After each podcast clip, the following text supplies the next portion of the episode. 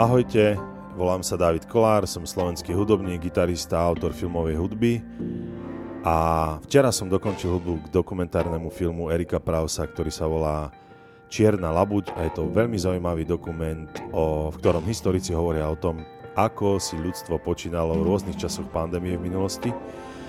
Môžete si ho pozrieť v STV možno koncom roka a toto je môj podcast číslo 11.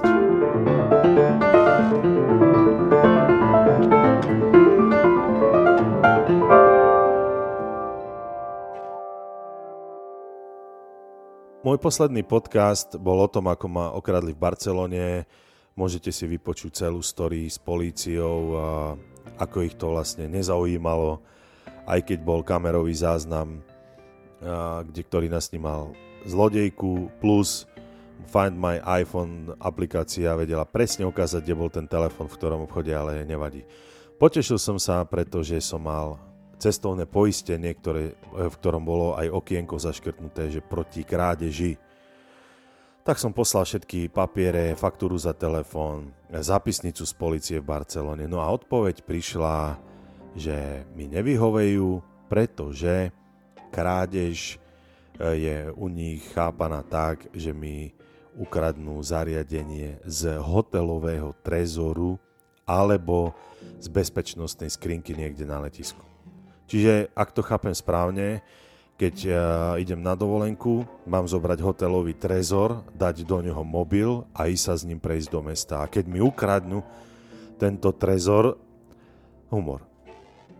Uh, myslím si, že je to nonsens. A povedal som si to, čo mi hovoril môj kamarát Miloš už skôr, že poisky treba podpisovať s likvidátormi, lebo tie majú úplne iné tabulky, ako tí, ktorí vám sľubujú neviem čo všetko na začiatku, keď tú poistku idete podpísať. Čiže proti krádeži je z uzamknutého trezoru eh, hotelovej izbe, čo je nonsens, pretože keď vám vykradnú izbu hotelovú, tak to rieši hotel, ten proti tomu musí mať všetky poistky. Raz mi hovoril Pat Mastelo, to bubení King Crimson, že v hoteli spal celú noc, ráno stalo, odišiel preč a tak mu zatelefonovali, že či mu nezmizli nejaké peniaze, zmizlo mu 500 dolárov z peňaženky, a zistilo sa, že zamestnanec hotela si takto v noci chodil po izbách, zatiaľ čo Pet spal, vytiahol, chodil okolo neho a vytiahol mu z peňaženky peniaze. Hotel mu samozrejme tie peniaze potom vrátil. Ale poďme k tejto téme dneška a to je, oplatí sa vydávať hudbu na CDčkách?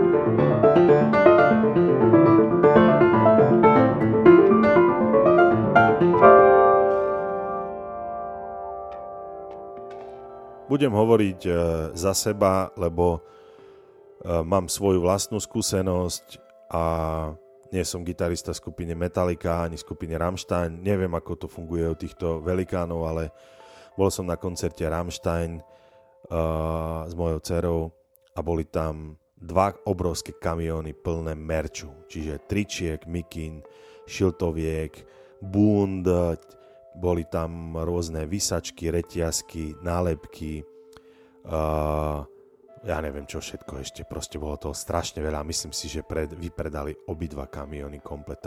Nebol tam žiaden vinyl a nebolo tam CD, pokiaľ si dobre pamätám. Mo- možno, že, možno, že bolo, ale určite to nebolo vystavené na, na hlavnom nejakom, na nejakom najdôležitejšom mieste, kde bolo vystavené najdrahšie tričko alebo mikina. A ja som to takto nikdy neriešil, pretože moje predaje boli v stovkách, v prípade Komary sme lisovali možno 2-3 tisíc kusov CD-čiek, 500 kusov vinilov, ostatné moje albumy si okolo 500 až 800 kusov, čiže nič, nebol z toho nikdy biznis, ale uh, tie predaje tých CD-čiek mohli zarobiť minimálne same na seba a ja som mal dobrý pocit, keď za mnou došiel vydavateľ Jano Sudzina z Hevety a otvoril kufor a boli tam CDčka, čiže grafika, texty, prečo som ten album nahral, kto na ňom hral, kto robil mastering zvuku, kto mixoval album, aký je dlhý a, a ja neviem čo, všetko, čo som chcel, tam bolo. Idem na návštevu k, ku kardiologovi, tak čo, vezmem CD, som muzikant a dám mu CD. Keby som bol maliar, asi mu nedám obraz, ale možno nejakú grafiku, ale tak muzikant mu dá CD. No a keď som za tým mojim kardiologom bol naposledy, tak mi vrával, že díky, David, ale uh, ja nemám si kde pustiť už CD. Nie som si istý, či to bol kardiolog alebo nejaký iný lekár teraz, aby som nekrivdil uh, Martinovi Gurkovi. Uh, a to ma tak akože zarazilo vždy, ale hovorím si, však ideme hrať koncerty, nejaké CDčka predáme a dokonca v Dražďanoch, keď som na Zarve Henriksenom došiel starý pán a mal všetky moje CDčka naukladané v krabici.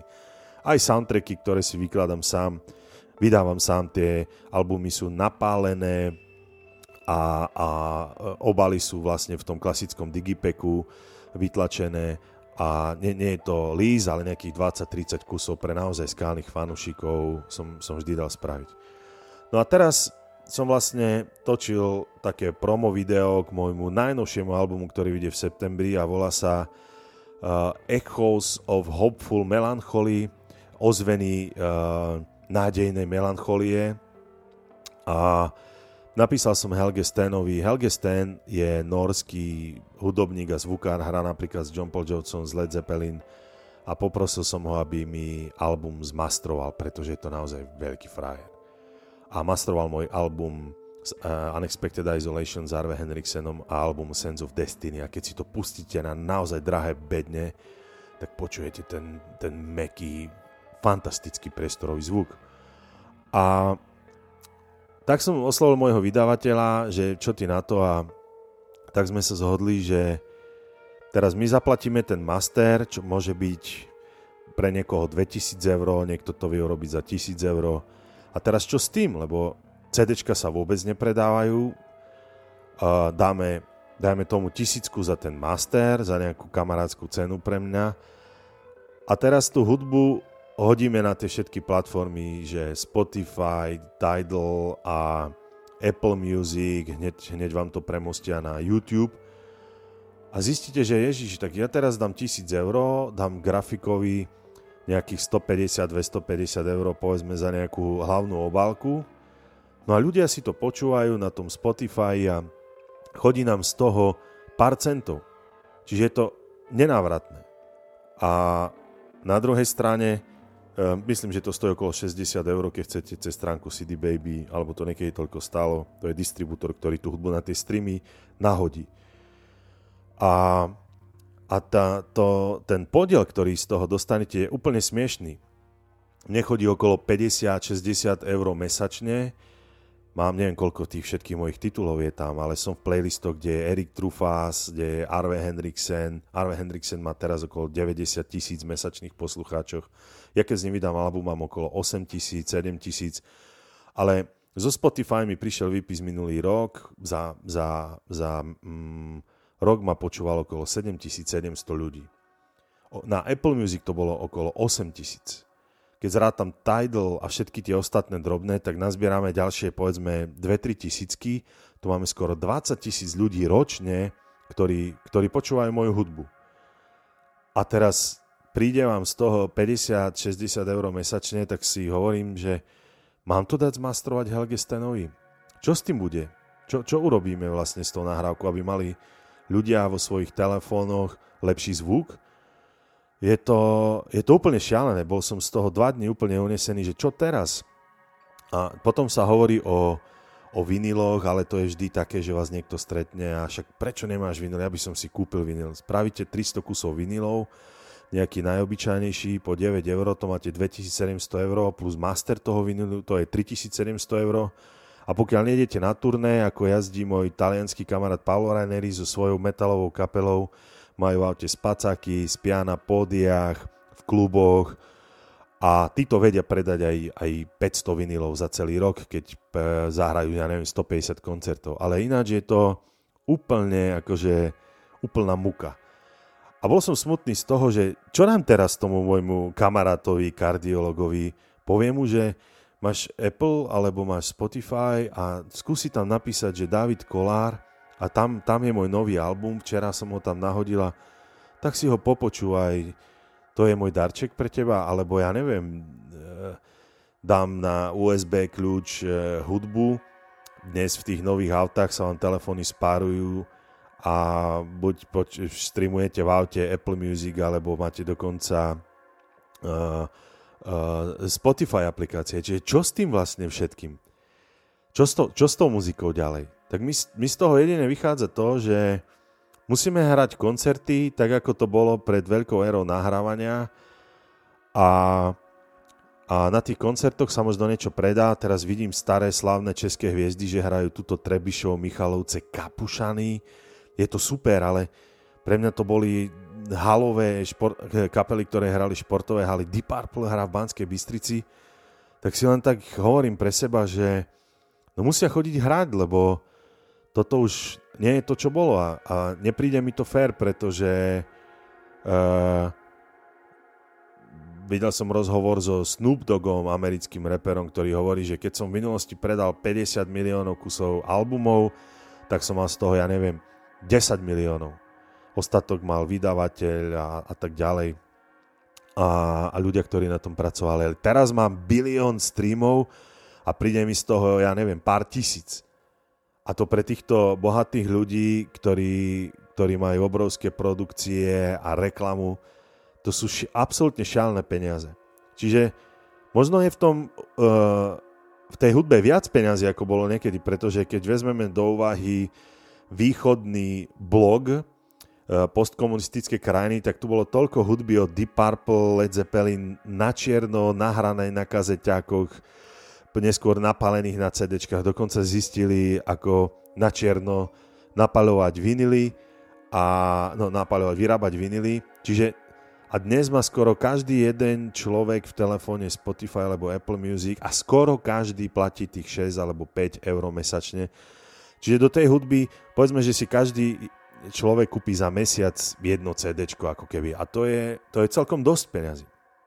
A ja si tak hovorím, že keď je 20 tisíc ľudí na svete, ktorí takto počúvajú moju muziku, predpokladám, že, ju nepoču- že nie sú v nejakých playlistoch, že na spanie, alebo na behanie, alebo na cvičenie, ale sú to nejakí ľudia, ktorí naozaj si idú vypočuť nejakú inú hudbu. Keby každý z nich poslal 1 euro, tak to je 20 tisíc eur ročne. A to by bola úplne iná káva, pretože to by sa urobil riadny mastering. Človek by mohol postaviť aj kapelu možno, z ktorou by jazdil. A, a, a, a žilo by sa úplne jednoduchšie. Alebo nie úplne jednoduchšie, ale jednoduchšie by sa vyrábali možno tie, tie produkty, keby za nich boli ľudia reálne ochotní, ochotní zaplatiť. Alebo aspoň to jedno jediné euro. A a to mi, z toho mi bolo strašne smutno pár dní dozadu, že, že čo s tým? Tak mi to prišlo, že album je vlastne bonus zadarmo pre poslucháča, že tu si môžeš vypočuť, čo, čo teraz robím. Točím tieto albumy podstatne kratšie, vydal som niekoľko epečiek, teraz, teraz vydám tento album, ktorý som spomínal. A príde mi to úplne šialené, čo sa stalo. Pritom ľudia za to platia a peniaze chodia niekomu inému a rád by som upozornil na, na článok, uh, ktorý, nájdete, ktorý sa volá The fake artist's problem is much worse than you realize. Je to na stránke Ted Gioia, eh, ktorý sa volá The Honest Broker.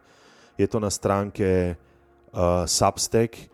Ja dám tento, tento link na tento článok, viete si ho dať cez Google Translate preložiť, kde hovorí presne o tom, že niekedy v rádiách bol hudobný dramaturg, ktorý vyberal hudbu, písali sa o hudbe recenzie.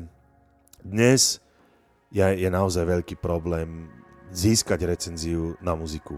E, keď som začal hrať s Petom Astaltovským Crimsonom, robili sme kapelu Komara, jeho priateľ uh, Sid Smith z Anglicka a druhý bol uh, Anil Prasad z, San Francisco mi odovzdali mailovú databázu, kde bolo, ja neviem, 2000 e-mailov priamo na novinárov, ktorí písali o progrokovej hudbe. To bolo zadar 5 mi hovorí, že taký zoznam stojí 15-20 tisíc libier, toto všetko dostať. No a my sme na tieto maily posielali tie Electronic Press Kids o našich albumoch a potom sme len googlili, kde všade o Komare písali. Tento istý zoznam, ktorý som updatol s Pavlom Rainerím, uh, je, máme dnes oveľa viac týchto mailov a horko ťažko vygooglíme 2-3 recenzie. Buď od nás pýtajú prachy, alebo jednoducho v korone títo novinári prestali písať.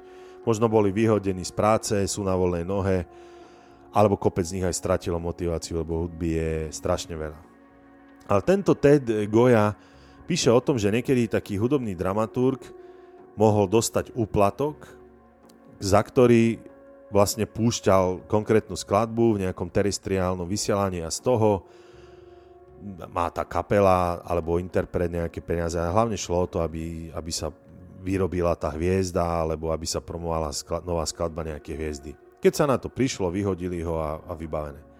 Dnes tieto algoritmy na Spotify, píše o tom Ted Goya, že našiel playlisty, kde je napríklad hudba Milesa Davisa, kde je hudba John Coltrane, ktorá má niekoľko, ja neviem, 5 miliónov streamov a zrazu je tam niekto, koho okom tento hudobný historik v živote nepočul, tak začal pátrať a vygooglil, že ide o osobu, ktorá vydala len jednu alebo dve skladby, na obálke je šálok kávy a to je zaradené v tých top playlistoch na Spotify. Čiže si tam umelo vyrábajú tie vypočutia, aby si z tých vyzbieraných peňazí potom mohli vyzbie, vy, zobrať čím väčšiu časť. A tým, že sa dnes hudba počúva z veľkej miery pasívne, to znamená, že máte playlist na šoférovanie, playlist na dovolenku, playlist do dažďa, playlist v kaviarni a ne, neviem aké všetky playlisty. A tie najviac naštevované playlisty majú veľmi veľa týchto sledovateľov. Algoritmus im vie tam takto umelo nahodiť uh, aj tieto, tieto, tieto skladby, ktoré vy, možno vygenerovala AI a majiteľia Spotify si to tam si na, z toho berú vlastne ten, ten, ten podiel z týchto vypočutí. A takisto si viem predstaviť, že tie čísla, ktoré dávajú nám, no sú reálne, nesúreálne, tak Arve je Arve Hendriksen má veľa týchto sledovateľov a povedal mi, že mu z toho nechodí vôbec nič. Arve patrí pod vydateľstvo ECM, ktoré nakoniec kúpil, myslím, Universal alebo Sony. Čiže oni sú teraz spoluakcionárom Spotify. Čiže do tých umelcov, do ktorých v minulosti investovali peniaze, teraz si tam hádžu do rôznych playlistov a z toho si berú naspäť peniaze. Čiže ďalšia vec, o ktorej tento Ted Goya píše je, že vlastne stará hudba zabíja novú, lebo stále sa recyklujú staré nahrávky, teraz máme tu retromániu, všetky staré kapely idú naspäť na pódia, Motley Crue, Def Leppard, bla bla bla, Iron Maiden. A, a tí noví muzikanti nemajú vlastne šancu. Ja, ja to chápem, je to, ľudia to chcú, je to pravdepodobne je to prirodzene takto, ale uh, je to šialené, keď uh, si predstavíte, že vás niekto počúva, a funguje to takto. Potom sa ani nečudujem našim slovenským popovým umelcom, že, že si, ja neviem, sťahujú a, a do veľkej miery sa inšpirujú s anglickými a americkými skupinami, a, kde, ktoré investujú kvantum peňazí do producentov a oni si to tak potom trošku skopírujú a stačí to na ten na slovenský trh, aby chodili aspoň nejaké tantiemy z toho terestriálneho vysielania a potom sú v tých reklamách a neviem kde všade.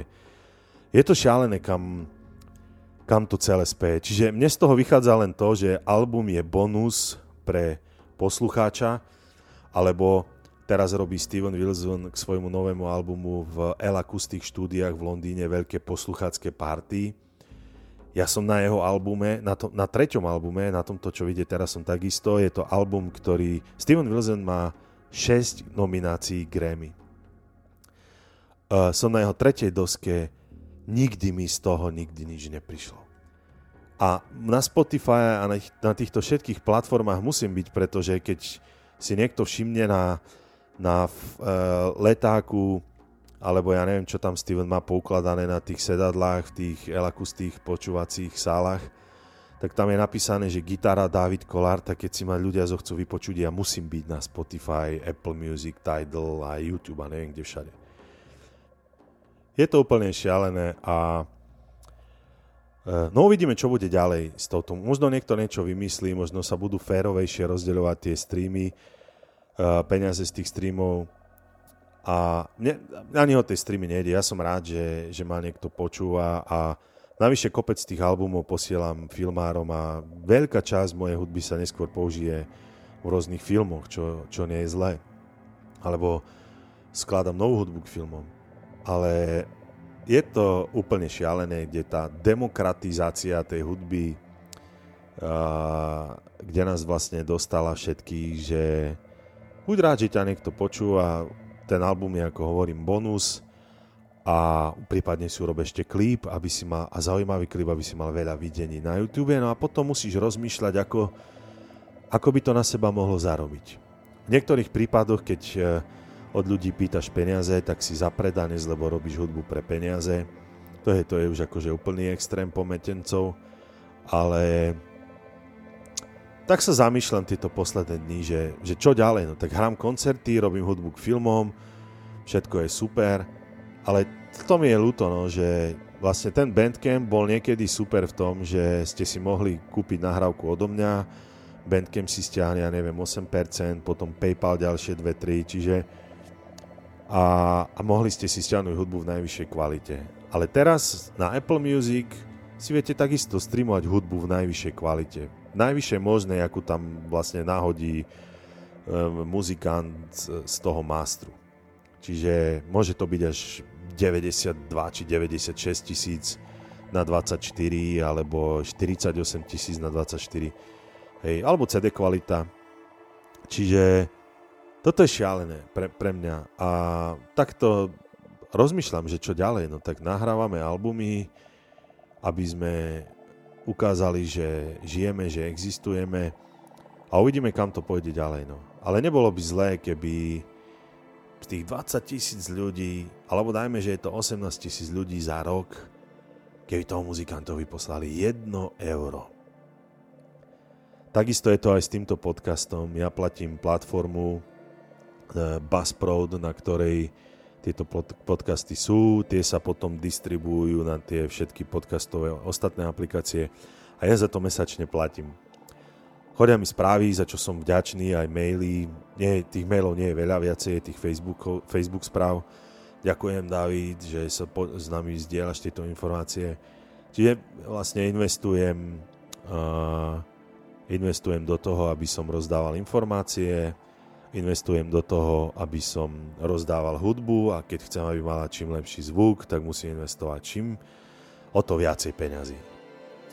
A je, možno sa vraciame do, do éry, ktorá bola pred, eh, pred, eh, predtým, než sa hudba vôbec dokáza, do, dokázala nahrať a muzikanti jednoducho musia vystupovať a hráť a, a, a na tých koncertoch predávať trička, šálky, pera, cerusky a neviem čo všetko.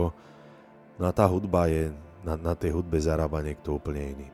Ja som ešte hovoril taký príklad mojemu kamarátovi Vladovi, že no predstavte si, že máte v Prešove skupinu Mloci, ktorá nahrá album, trávi, ja neviem, bude v štúdiu jeden týždeň, urobí sa mix, mastering, bude to stať, ja neviem, 5000 eur dokopy alebo 3000 eur a teraz chcú, aby ich kamoši mohli počúvať z východného Slovenska. No tak zaplatia za to, že budú na Spotify. No a tí kamoši zaplatia Spotify za to, že môžu túto kapelu počúvať vo svojich telefónoch a vo svojich autách. Lebo v nových autách už nie sú CD-romky, v nových počítačoch už nie sú CD-romky, budeme zelení, čiže nech ne, nevyrábame plasty, čo je OK. Ale tak Prešovčan počúva Prešovčanov cez švédsku firmu, ktorej zaplatila kapela a ktorej platí aj, uh, uh, aj posluchač. A keď posluchač nezaplatí, tak pozor, rozhádže mu poradie skladieb, čím vlastne trpí to dielo tej kapely a vyhadzuje mu tam reklamy na Lido. Uh, nechcem, nechcem znieť nejako pesimisticky, alebo že sa sťažujem. Vôbec nie, je to len taká hlasná úvaha, že